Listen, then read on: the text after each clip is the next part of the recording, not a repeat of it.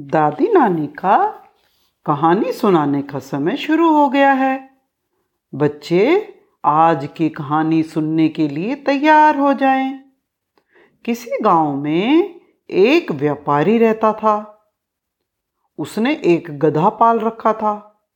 व्यापारी पास के शहर से गधे पर सामान लाद कर लाता और गाँव में बेचा करता था।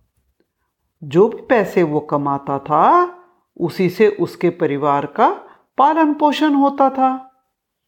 एक दिन व्यापारी ने शहर से नमक खरीदा और गधे पर लाद कर घर की ओर चल पड़ा। रस्ते में एक नदी पड़ती थी। नदी का पाट चौड़ा था, उस पर पुल बना हुआ था। पुल पार करते करते गधे का पाँव फिसल गया और वो नदी में गिर गया। वो उठने के लिए कोशिश करता रहा। उठ नहीं पा रहा था। काफ़ी देर पानी में पड़े रहने से उसका कुछ नमक गल गया और उसका बोझ हल्का हो गया। फिर जो ही गधे ने ज़ोर लगाया तो वो उठ पाया और पानी से निकलकर व्यापारी के साथ घर की ओर चल पड़ा। व्यापारी ने दूसरे दिन फिर नमक खरीदा। और गधे के साथ नदी पार करने लगा। अब तो गधे को अपना वज़न कम करने की चलाकी आ गई थी। गधे के मन में शैतानी सूझी।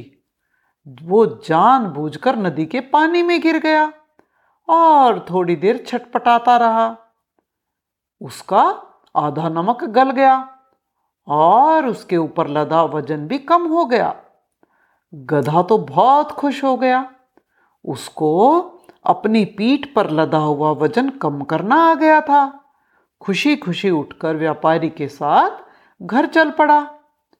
व्यापारी को दोनों दिन नमक बेचने में बहुत नुकसान हुआ।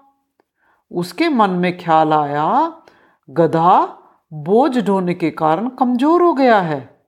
बेचारा इतना वज़न नहीं ढो पा रहा है।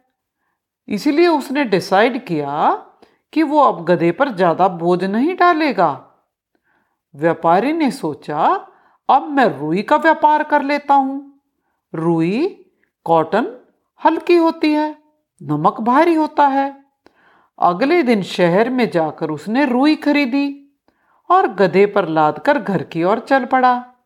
रुई तो बहुत हल्की होती है। गधा आराम से चलता हुआ नदी तक आया।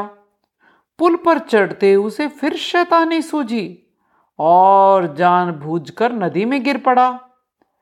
पानी में गिरने से रुई गांठ समेत वो उलट पुलट करता रहा और रुई में पानी भर गया। रुई बहुत भारी हो गई। अब जो ही गधा खड़ा होकर बाहर निकलने लगा तो उसके ऊपर का वज़न बहुत बढ़ गया था। क्योंकि रुई ने पानी को अपने अंदर सोख लिया था। उसको बड़ी मुश्किल पड़ रही थी। वो धीरे धीरे चलता जा रहा था। तो बच्चों, गधे को अपनी शैतानी का फल मिल गया और उसने डिसाइड कर लिया कि आगे से वो शैतानी नहीं करेगा।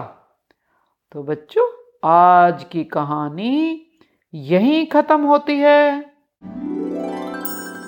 Música